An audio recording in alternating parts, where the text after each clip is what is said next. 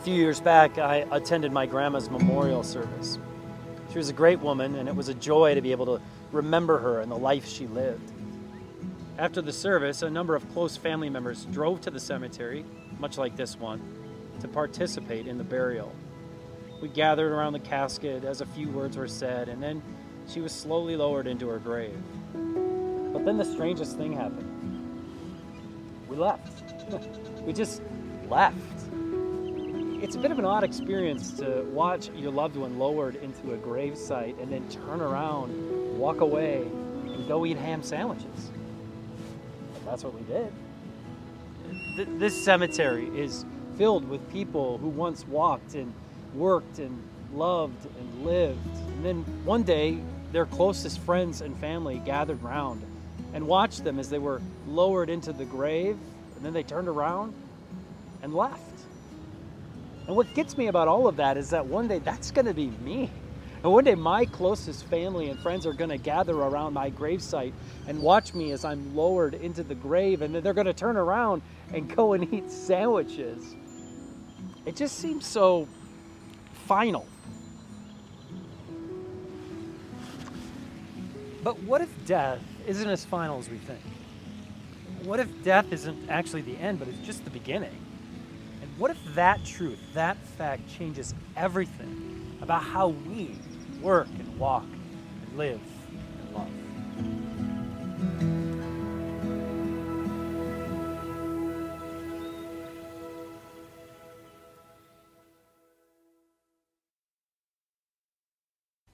Matthew chapter 28 verses 1 through 10. Early on Sunday morning, as the new day was dawning, Mary Magdalene and the other Mary went out to visit the tomb.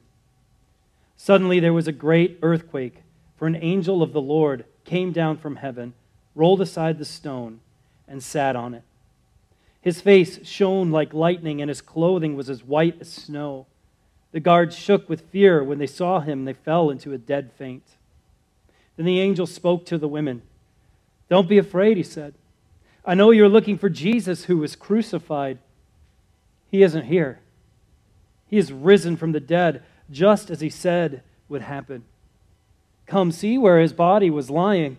And now go quickly and tell his disciples that he has risen from the dead.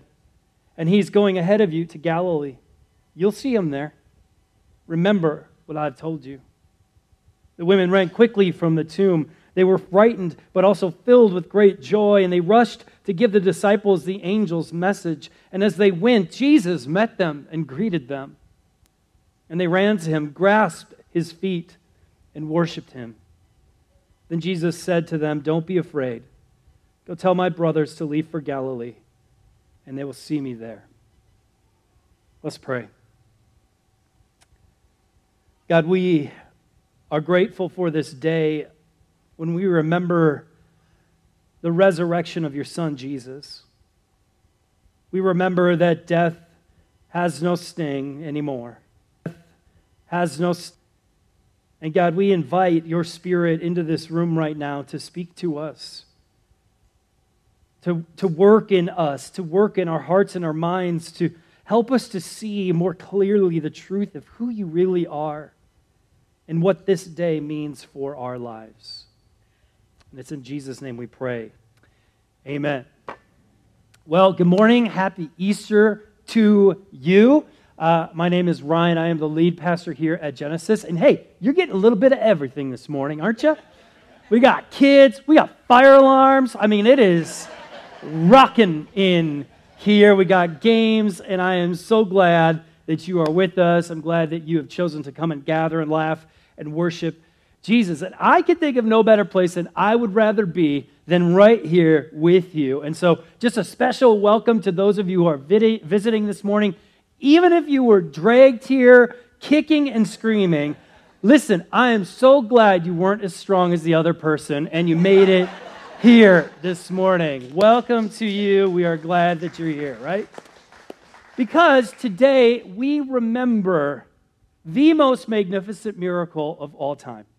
We remember when a dead man was raised to life by the God whose life giving power now exists in those who believe in him. The story we just read is not some made up myth from the ancient world. This is a story, an eyewitness account of a historical event. Now, that said, I realize the resurrection of Jesus can be met with some questions, even skepticism. I mean, it is, after all, unbelievable what happened. But here's the deal for thousands of years, billions of people have gathered on this same day to remember and celebrate the unbelievable truth of Jesus' resurrection. And they, like us, have celebrated it because it is at the very center, the very core of what it means to be a Christian and ultimately what it means for us to be truly human. And there's good reason for that. So we do something here uh, where if you have a phone, you can open it and open up a, the YouVersion app. You can download that, and then you'll be able to follow along with everything I'm going to cover today. Uh, if not, uh, everything's going to be on the screen as well. If you brought your Bible with you, we're going to be in 1 Corinthians chapter 15, okay? So, just a little bit about what we're going to read, right? The Bible is this ancient text that's been around for thousands of years, and it's been validated time and time and time again. And one of the books in the New Testament, toward the end of the Bible, is this letter called First Corinthians. And First Corinthians was written by a guy named Paul. And at the time, Christianity in the area, in the known world, in the Middle East, is spreading like wildfire. And much of the credit of God's work is through this man named Paul. He is one of the leaders of the church, but he's one of the most unlikely leaders in the church. See, prior to Paul converting to Christianity, he was a part of this religious elite group called the Pharisees. And they, along with other religious elite in the first century, sentenced Jesus to death. And so it's very likely that Paul, the one who wrote this letter, was on the scene as the crowds yelled, Crucify him, and watched as Jesus was nailed to the cross. Paul was there. He was there. Later, we see Paul then overseeing the persecution of the very first church. These first followers of Jesus are, are being imprisoned and stoned and put to death. And Paul is giving the command to do that. And he's standing by watching this happen. But then this this event happens in Paul's life that changes everything. He encounters the risen Jesus. Jesus comes to him and he tells him, You are going to be one of the greatest leaders the world has ever seen. And that encounter with the risen Jesus changes everything for Paul. Paul becomes the very first church planter, if you were, will, in the world outside of the Jewish religion. He brings the risen Jesus to places that have never heard of who this person is. And it begins to spread like wildfire in places like Corinth. Corinth was this big metropolis in the area, and Paul started a church there. And then years later, he writes this letter in First Corinthians. And he's writing to this church in Corinth, this brand new church in the first century, who he helped start, but now things aren't going so great in the church in Corinth. The people in Corinth have lost sight of their faith. They've lost sight of what is true. They've lost sight of the risen Jesus. And so Paul writes this letter to bring them back, to remind them this is who Jesus is, and this is who you are in light of that. And he finishes the letter of 1 Corinthians by talking about what he claims to be the central topic of their lives. This is what he says starting in verse 3. I passed on to you what was most important and what had also been passed on to me. Christ died for our sins, just as the scriptures said.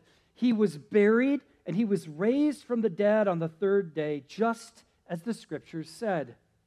He was seen by Peter and then by the 12. After that, he was seen by more than 500 of his followers at one time, many of whom are still alive, though some have died. Then he was seen by James and later by all the apostles. And last of all, as though I had been born at the wrong time, I also saw him. Now, listen, like always, there is skepticism. There are questions among the people in Corinth about the resurrection. People are beginning to doubt its validity and, and they're turning away from their newfound faith. They're turning to other gods and other priorities in their life, even to those who are just a few years removed from Jesus' actual resurrection. There is questioning, there is skepticism. And so Paul, he brings him back and he sticks to his guns because he knows that without this truth, nothing else matters. None of the rest matters. Look what he says in verse 17. He says, And if Christ has not been raised, then your faith is useless and you're still guilty of your sins. In that case, all who have died believing in Christ are lost. And if our hope is in Christ only for this life, we're more pitied than anyone in the world. Those are some strong words.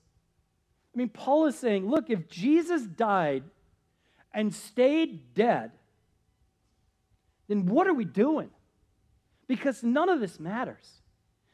It was just this really unfortunate event that happened to a really good guy.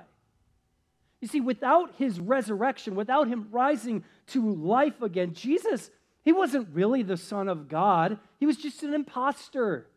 And therefore, sin and shame and death, they're not conquered. And there is no hope for any of us in this life and in the life to come. Without the resurrection, we are just fools to even be here right now. If there's no resurrection, then you might as well leave and go eat brunch at Original Breakfast House and go on with your life. This is just a giant waste of time if Jesus hasn't risen from the dead.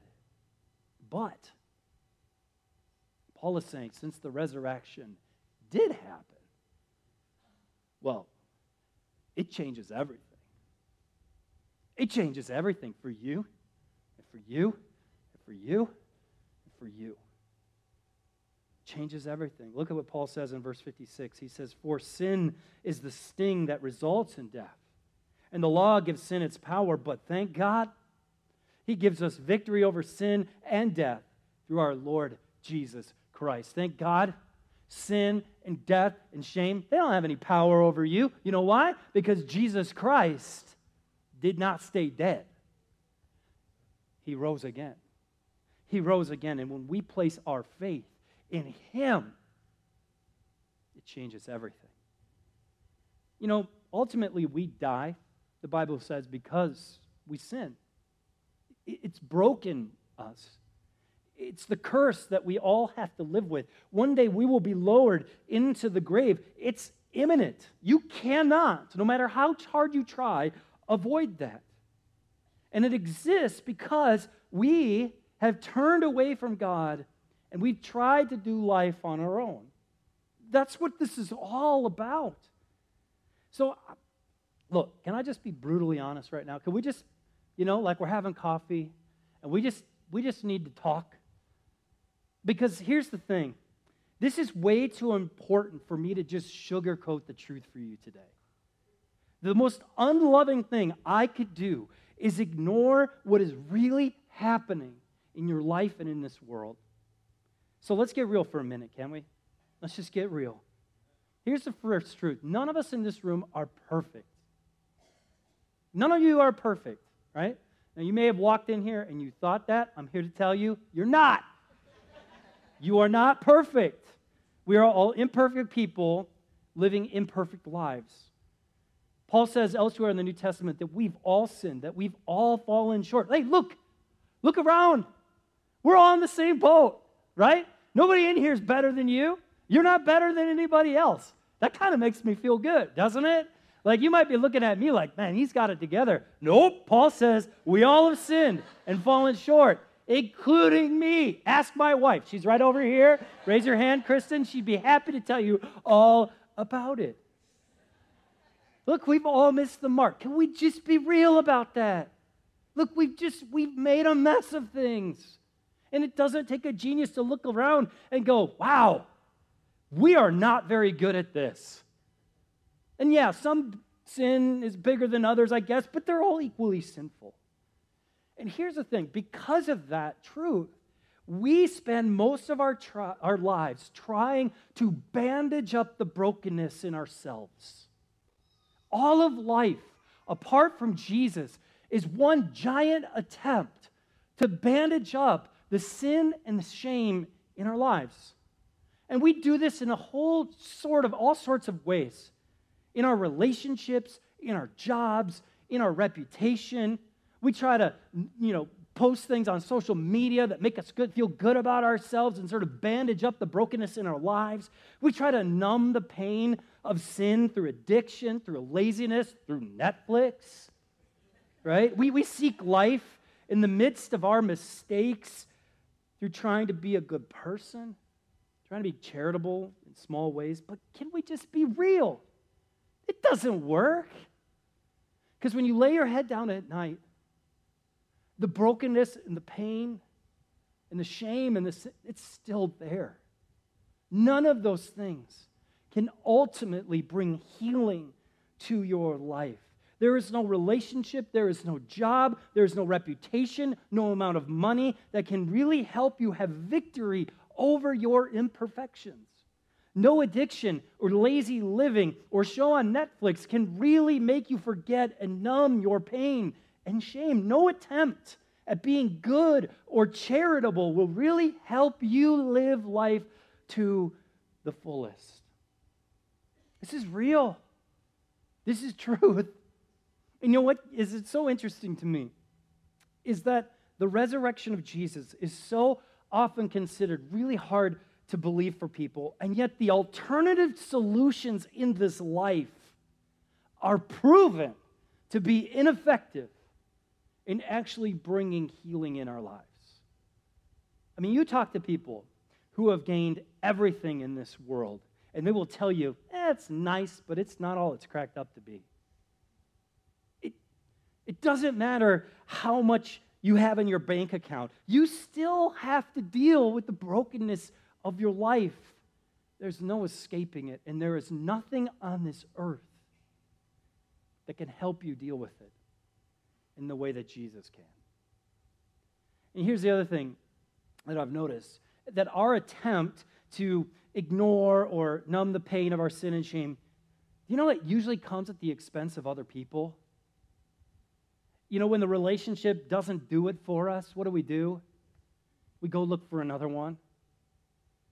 When the work and the job doesn't fix us, we bail, we look for another opportunity, we leave people in our dust. When our addiction becomes our primary, primary focus, we chase it over everything else and everyone else. Our pursuit of being good leaves us judging and pushing aside those we disapprove of. And the list goes on and on and on. Our own attempts, by our own strength, trying to overcome the brokenness and imperfection in our lives, it not only hurts us, but it hurts others in the process. And this is exactly why Jesus comes to us. Look, I don't know what your view of God is. Okay? God may be this like distant, you know, being that just sort of is like enough with these crazy people. I don't want anything to do with it. I'm just going to live, you know, do my thing and forget about him. Maybe he's like just mad at you. I don't know what your view of God is, but here's the Bible's view of God. God looks down at our plight. He looks down at this irreversible situation of ours, and He says, I'm coming to you. You, I know. You, you've made mistakes. You're imperfect. You can't figure this out. You've tried to bandage it and it hasn't worked. So I'm coming to you. He sees our situation and he knows the only solution is for him to live the life we cannot live. To die the death that we deserve because of our sin. And raise again to new life so we, could, we would never have to fear sin, shame, or death. He knows, God, the God of the Bible, out of love, he knows this is the only possible way for us to experience life as it was intended. He gives us new life by coming to us. In the second letter, the people in Corinth that Paul writes, which by the way, he has to write two letters. You know why? Because they, they don't get it, right? They're just like us, right? They writes the one letter. He's like, this is not working. I got to write another letter, right? He writes this in 2 Corinthians 5 17. Anyone who belongs to Christ has become what? Read it with me. A new person, right? The old life is gone, a new life has begun. This, this is the God of the Bible. He sees us in our situation, our hopeless situation, and He says, I'm coming to you. I'm going to live the life you can't live. I'm going to die the death for you. Why? So that you can become a new person through my resurrection. Oh, when a person turns from their own pursuits in life and turns toward Jesus, Paul says, that old life of sin, that constant nagging shame in your life is gone. You are given a new life. This is the promise of the resurrection. You become a new person with new perspective and priorities and new passion. You begin to see your relationships and your work and your daily routines as valuable and important. You realize that in love, Jesus gave his life and raised again so that you could have new life that begins now and goes on forever and ever.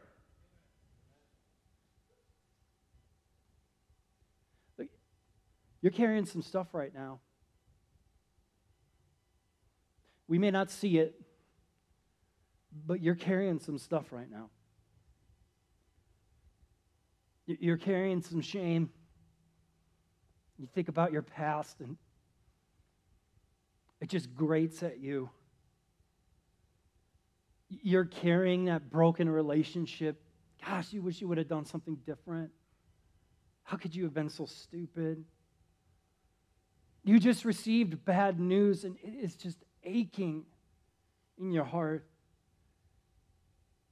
Your finances are a mess and you just you, you don't know what to do next. You're stressed about your work, you're stressed about your future. And you're just sad right now. The world just makes you sad. You're wrestling with depression, you're, you're fatigued, you're worried. You're addicted. You're carrying something right now. But I want you to hear this. Because this Easter Sunday reminds us that no matter who you are, or what you've done, or where you've been, no matter what you are carrying with you right now, it does not matter. There is new life found in the risen Jesus. The resurrection promises that new life is available in the risen Jesus. What you're truly looking for in this life is only found in the resurrected Jesus, the one who conquered sin, shame, and death and gives new life. That begins now and continues on to eternity. Look, because of the resurrection and anybody who places their faith in Jesus, death no longer has power over you when you have surrendered your life to the resurrected Jesus. Yeah, you're going to be lowered into the grave one day, but that's just the only the beginning of the life that you are going to spend in eternity in a perfect place with your creator. And it starts right now. And listen, when that truth gets in you, into your bones, when you deeply realize death is just the beginning for you and you've received new life in Jesus, look, it changes everything. It changes everything about how you walk and how you work and how you live and how you love. There's hope, there's joy, there's peace in the resurrected Jesus. Look at what Paul says. 2 Corinthians 5:15. He died for who? Ah, are you everyone? Yes, you are. So that those who receive his new life will no longer live for themselves. Instead, they will live for Christ, who died and raised, was raised for them. It changes everything. So let me say it again. If you haven't heard it yet, new life is found in the risen Jesus. Now, look, I get it. I'm a pastor. You're like, whatever, man. I know it's Easter. You're supposed to say this stuff, right? It's what you do. But I'm not just telling you this because I'm somehow obligated to tell you. It's a good thing there's a big step here because I might get in, you know, whatever. I'd, I'd be in the, the, the seats right now. I'm not telling you this because I'm obligated. I'm telling you this because I've experienced it. And I could tell you story after story of people who are sitting in these chairs right now who have experienced that same thing. Because of the resurrection, because of the risen Jesus, I have found new life. And even at the age of 42, I continue to learn and experience what that means. Listen, uh, I'm just going to tell the story. It's not in my notes, but I'm just telling the story. I'm just going to do it, okay? You don't have anywhere to be, right? So, um, uh, back January, starting in January, like, I was just in a bad place. I was struggling. I was sad. I was, I've struggled with depression most of my, my adult life. And I was struggling with some things. And so uh, I, I've just been praying, God, like, I need new life. I need new life. My wife was there and she was, she was supporting me and loving me and praying for me. And since January 1st, God, man, God has done something new in me. 42 years old, been a Christian since I was eight, new in me. I started reading my Bible every day. I tell you what, you know, people, oh, read the Bible, so hard. I don't know what it is. You start doing it, that's like my favorite thing of the day. Sit down and read Judges. Like, who knew, right?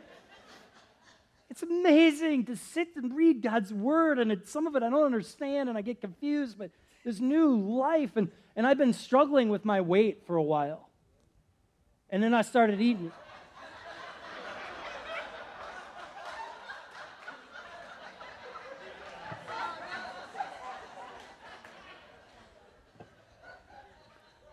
You seriously are getting a little bit of everything today, aren't you?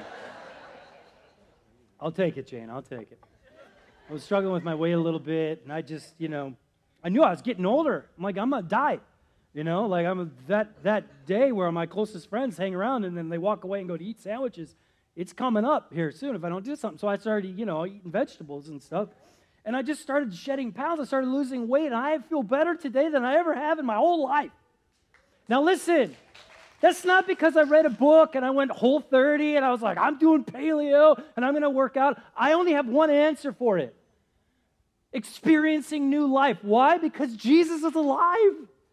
And when you dive into his word and when you listen to the power of his Holy Spirit and when you allow it to transform you, everything changes. I'm not here because I'm obligated to tell you about the risen Jesus. I am here because I've experienced the new life that exists in Him. And I'm telling you, it is here for you. In all your imperfections, and all your mistakes, and all your sin, and all your shame, Jesus comes to you this morning and He says, Will you take my hand? Will you surrender your life? Will you give your life over to me that you might find it? The resurrection changes everything because it puts an end to the power sin and shame and death have in your life.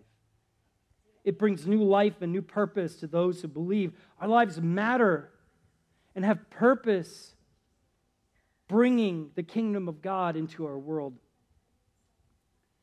One day, your closest friends and family will gather around your gravesite and they will watch as you are lowered into the ground. And they'll turn around and they'll walk away and they'll go eat sandwiches. And my greatest hope for you is that you would begin to live your life now in light of the fact that death is not the end, but just the beginning. And that new life is available not just for then, but for right now. And because of the risen Jesus, you will have the hope of a life spent with Him long beyond this one. New life awaits you in the risen, risen Jesus. And all you have to do this morning is receive it. By placing your faith in who He is and what He has done, will you take that step this morning? Will you let go of all of your attempts to make up for your sin and shame and allow the love of Jesus, the one who came and lived the life you couldn't live and died the death that you deserved and rose again three days later so that your old life would be replaced with new life? Will you receive that this morning? It's time for you to receive what you have been searching for. It's time for you to experience a resurrection in your own life. It is not a mistake that you are here this morning. Jesus is calling to you, and he's saying it's time for you to come alive. Let's pray. God, I thank you that you didn't just leave us in this situation God, that even despite our, our sin and our heartache and our pain and our shame, that you, you looked down on us and you said, I'm coming for you. You showed your great love for us by willingly walking to the cross, spreading your arms apart to be crucified, the most brutal of all deaths, buried for three days and then rose again, just walked on this earth, appearing to hundreds of people who now we have the benefit of reading their eyewitness accounts.